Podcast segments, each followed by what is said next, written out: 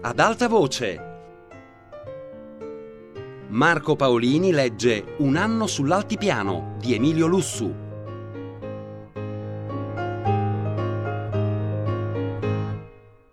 Il generale Leone, promosso a comando superiore, lasciò la divisione. Noi lo festeggiammo per una settimana. Il suo successore, generale Piccolomini, arrivò quando la brigata era in linea. Volle subito presentarsi alle truppe e visitare le trincee. La mia compagnia era in linea nello stesso settore di destra. Un portaordine del comando battaglione mi preavvertì, gli andai incontro. Quanto il generale Leone era spettrale, rigido, il nuovo generale era ilare, saltellante. Nel rapido confronto che feci tra i due, il piccolomini mi sembrò il migliore degli uomini. Da dove venisse non, non lo ricordo. Probabilmente da una direzione di scuola militare, perché aveva spirito pedagogico, portato al teorico. Mi aspettavo domande sui soldati, sui veterani, sul morale dei reparti, sulle trincee, sul nemico. Con un fare da esaminatore mi disse invece, vediamo un po', tenente, sentiamo come lei definirebbe la vittoria.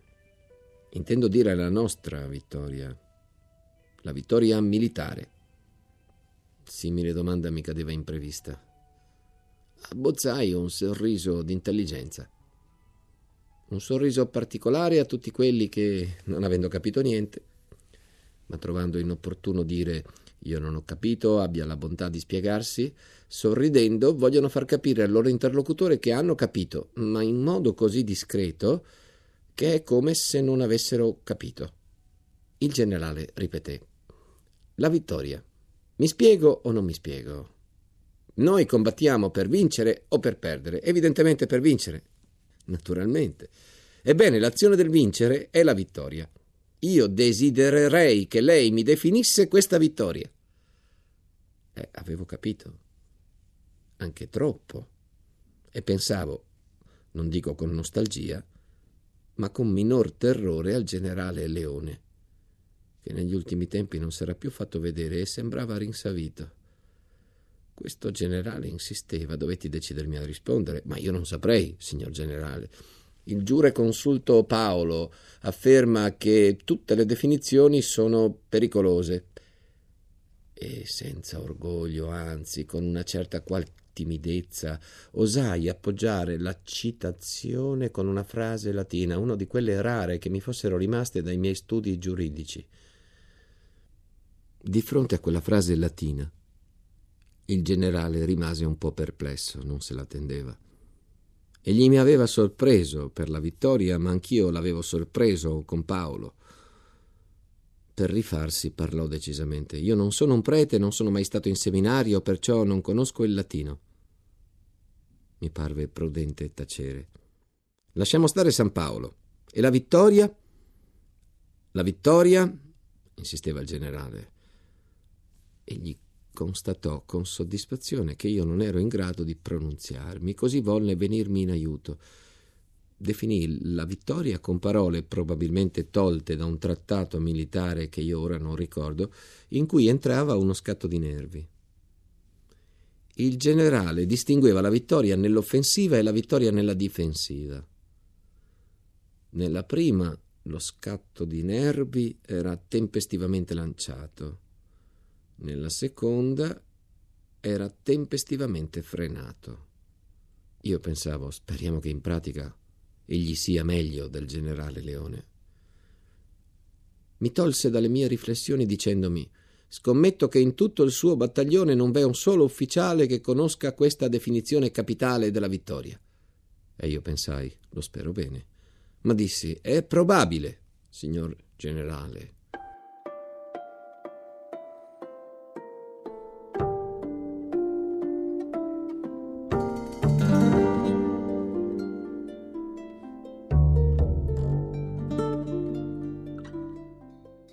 Trincea non si sentiva che qualche colpo raro di fucile. Il generale Piccolomini camminava svelto, sicuro. Io lo precedevo. Era chiaro ch'egli non aveva nessuna di quelle preoccupazioni riguardanti l'incolumità personale comuni a quanti non sono abituati a vivere in trincea. Ma il suo pensiero doveva essere sempre fisso alla teoria della guerra. Ogni volta che si fermava mi diceva sì, in questa brigata si fa la guerra ma si pensa poco. Ignorare le nozioni più elementari, un ufficiale. Io non rispondevo, attenzione signor generale, si curvi, qui tirano. E lasci che tirino, mi rispose sdegnoso. Passò, curvandosi appena, in modo insufficiente. Un colpo di fucile ci avvertì che era necessario essere più prudenti. Si fermò e disse: Voglio rispondere anch'io un po' a quella gente. Fermò un soldato che passava per una corvée e si fece dare il fucile Fece qualche passo in avanti e si arrestò alla feritoia più vicina. Non era di quelle migliori, costruita per controllare un tratto dei nostri reticolati che il ripiegamento del terreno rendeva favorevole a un inosservato avvicinamento di pattuglie nemiche. Il tratto che la feritoia dominava era ben lontano dalle trincee nemiche. Da quella feritoia non era possibile tirare alle trincee nemiche. Apparteneva a quella categoria di feritoia che il generale Leone aveva chiamato adatte ai grilli. Il generale Piccolomini guardò lungamente, rovesciò l'alzo, puntò con competenza e con calma scaricò una dopo l'altra le sei cartucce del caricatore. I soldati di Corbet, fermi e rispettosi, lo guardavano. Egli si rivolse loro ho voluto dare personalmente una piccola lezione a quei facinorosi. Dite pure ai vostri compagni che il vostro generale non ha paura di impugnare il fucile come uno dei suoi soldati. Egli era soddisfatto e un po' commosso di se stesso. I soldati meno. Sapevano bene che quella non era una feritoia contro trincee nemiche. Io non ritenni fargli osservare che aveva sparato per terra e contro i nostri reticolati. Credevo che il piccolo trattamento fosse terminato, quando il generale parve concentrare la propria attenzione sulla canna del fucile che aveva impugnato. S'accorse che il fucile non aveva la baionetta innestata, come era d'obbligo per i soldati in trincea. Dov'è la baionetta? mi chiese. Io gli spiegai che i soldati comandati di Corvée non portavano mai baionetta innestata e che quello era precisamente il fucile d'un soldato di Corvée. Egli chiese la baionetta. Ne guardò la punta. La baionetta era ben affilata, ma lungo la punta vera della ruggine. Il generale la guardava fissamente. Anch'io guardai. Vidi subito la ruggine. Pensai quel poltrone del sergente si è dimenticato di passare la rivista alle baionette, ora verrà il bello. E mi aspettavo che il generale me ne muovesse rimprovero come comandante di compagnia responsabile. Stavo cercando una giustificazione plausibile, ma egli non si occupava di me. Dopo aver ben esaminato la punta, chiese al soldato cosa c'è qui. Il soldato si accorse anche lui che la baionetta era sporca, si fece rosso. Il generale riprese. Cosa c'è qui? Non imbarazzatevi, venite più vicino, guardate bene cosa c'è scritto qui. C'è scritto qualcosa? Il soldato si avvicinò, guardò attentamente. Non tutti i soldati della compagnia sapevano leggere. V'era anzi forte percentuale di analfabeti tra contadini. Io speravo che questo almeno sapesse leggere. Aveva l'aria di uno che sa leggere perché guardava con intelligenza. Dopo guardata la baionetta dalla punta alla crociera, rispose confuso: Ma io non vedo niente, signor generale. Anch'io guardai bene. Era solo ruggine.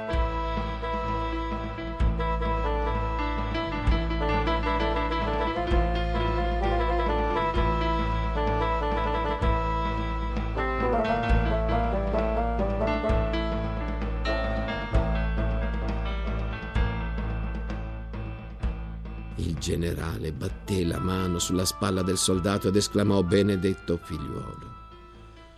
Qui c'è scritta una parola che tutti possono leggere, persino gli analfabeti, che tutti possono vedere, persino i ciechi, tant'essa è luminosa.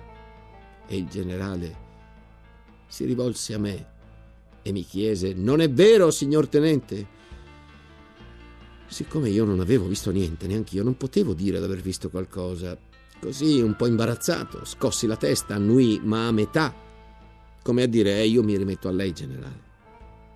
Ora lui parlava a tutta la squadra di Corvée, che si era addossata al parapetto sull'attenti. Sembrava un tribuno. C'è scritto Vittoria. Vittoria. Sì, vittoria, comprendete voi? E per la vittoria noi combattiamo, dalle Alpi al mare, dall'Adriatico al Tirreno, dal Tirreno a Vittoria. Vittoria in nome del re, in nome di Sua Maestà il Re, vittoria in nome.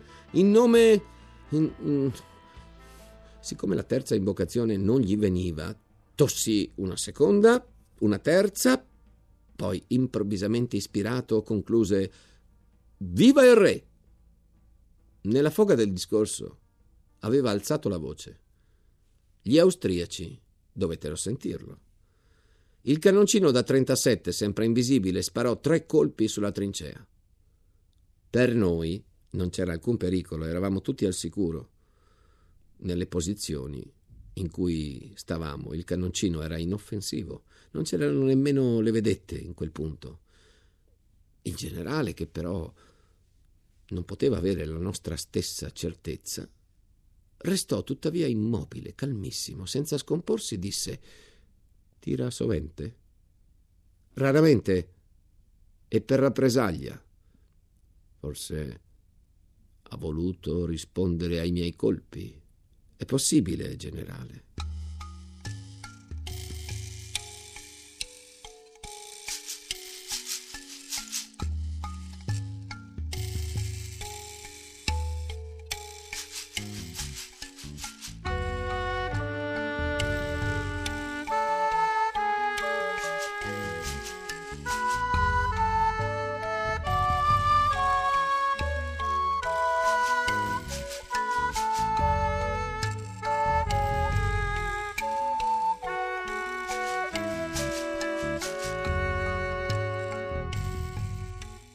Generale aveva restituito il fucile e la baionetta e la corvée si era allontanata. Rimasti soli, divenne guardingo, riprese la nostra conversazione a voce bassa. I suoi soldati hanno tutti un coltello? Non tutti, signor generale. C'è chi l'ha e chi non l'ha. La baionetta non basta. Nel corpo a corpo, specie nei combattimenti notturni, ci vuole il coltello un coltello ben affilato, ben affilato, ma bene, bene, mi comprende? Sì, signor generale. Quanti coltelli vi sono nella sua compagnia? Io non ne avevo un'idea neanche approssimativa. In generale ogni soldato aveva un coltello, un temperino di sua proprietà, ma c'erano anche quelli che non ne possedevano. L'esperienza mi aveva convinto che nell'interesse del servizio, di fronte a domande del genere, è utile rispondere con delle cifre. Feci un calcolo. Nella compagnia c'erano circa 200 soldati in quel momento. 150 coltelli, risposi. A manico fisso? No, signor generale. Non ho visto un solo coltello a manico fisso. Lei passa molte volte riviste ai coltelli? No, signor generale. Essendo i coltelli di proprietà personale, non lo ritenevo necessario. D'ora innanzi le passi. Signor sì. I suoi soldati li adoperano spesso? Signor sì. Il generale abbassò ancora la voce, fattosi più vicino, mi chiese quasi all'orecchio per quale uso. Con lo stesso tono gli risposi per tagliare il pane. Lui aprì gli occhi, tondi, tondi, tondi, tondi. Non potevo tornare indietro. La carne, il formaggio, Gli occhi tondi mi divoravano. Io continuai per sbucciare le arance. No! No! disse il generale con gesto di uomo inorridito. No, non questo, ma mi dica in combattimento. Io mi concentrai un istante, tanto più che la voce bassissima spingeva a meditare in combattimento. Io non volevo compromettere un'ispezione che, malgrado i numerosi scogli, prometteva di finire bene. Ma come rispondere? In combattimento. Noi non eravamo riusciti a toccare gli austriaci coi fucili. Immaginiamoci con i coltelli. Anziché rispondere così, ripetei con un filo di voce in combattimento. Il pensiero del generale correva. Egli non si accorse che io non avevo risposto alla sua domanda, continuò va da sé che il fucile con la baionetta innestata deve essere impugnato con tutte e due le mani. Per non essere imbarazzati, bisogna fissare il coltello fra i denti. E imitò il gesto, ponendosi tra i denti l'indice della mano, l'originale posizione in cui si trovava, lo sguardo con cui l'accompagnava, i peli dei baffi drizzati sulle labbra mi fecero pensare a una lontra con un pesce in bocca. Con un cenno della testa mostrai d'aver capito. È un colpo rapido, al cuore, alla gola, è indifferente, purché ci si sbrighi. Io annui ancora, abbassando la testa. Era evidente che quanto meno parlavo, tanto meglio le cose sarebbero andate. È più utile avere un tipo unico di coltello a manico fisso ha capito? Signor sì. Ne parli col suo comandante di battaglione. Signor sì. Mi strinse la mano con gesto cabalistico, come se tra noi due fosse stato concluso un misterioso patto di guerra. Giorni dopo, egli volle che il comandante di brigata gli presentasse gli ufficiali dei due reggimenti. Al rapporto furono presenti tutti i comandanti di compagnia e gli altri ufficiali liberi dal servizio. Volle conoscerci tutti, approfittò dell'occasione per una conferenza all'aperto. La riunione aveva luogo nel settore del battaglione di riserva della brigata.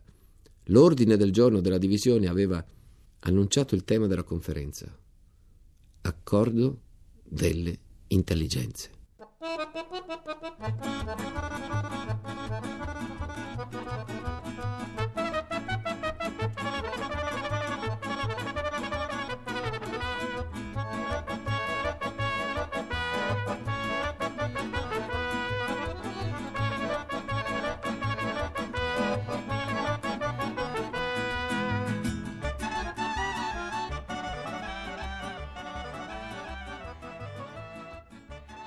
La giornata era magnifica.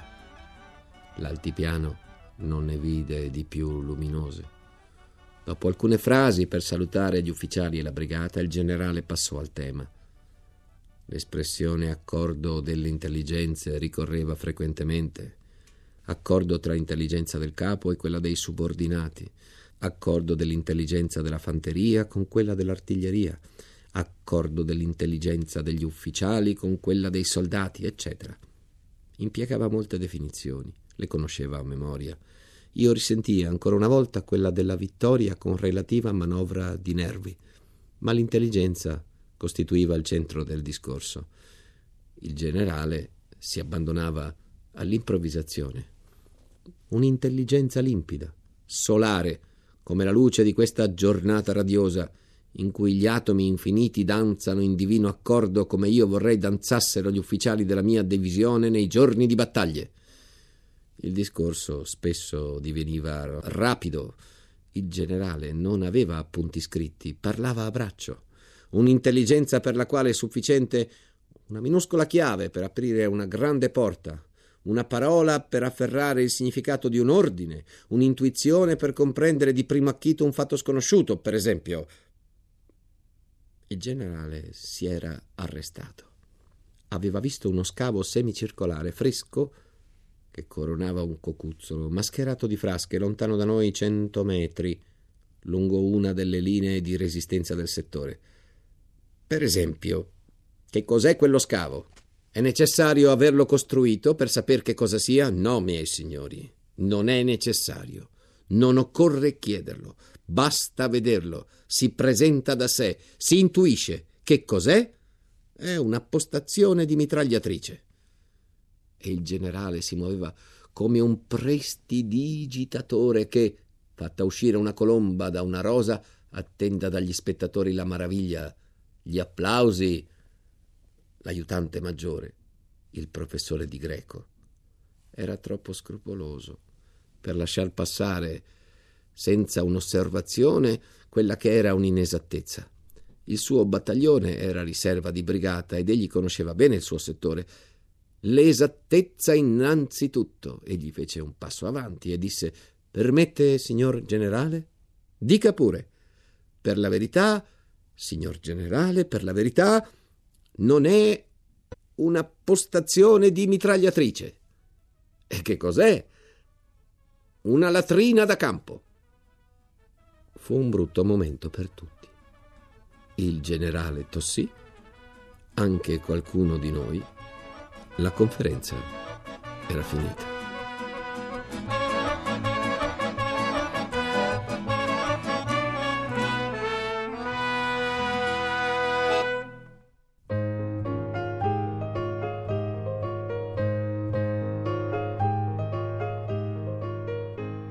Marco Paolini ha letto Un anno sull'altipiano di Emilio Lussu a cura di Anna Antonelli, Fabiana Carobolante, Lorenzo Pavolini.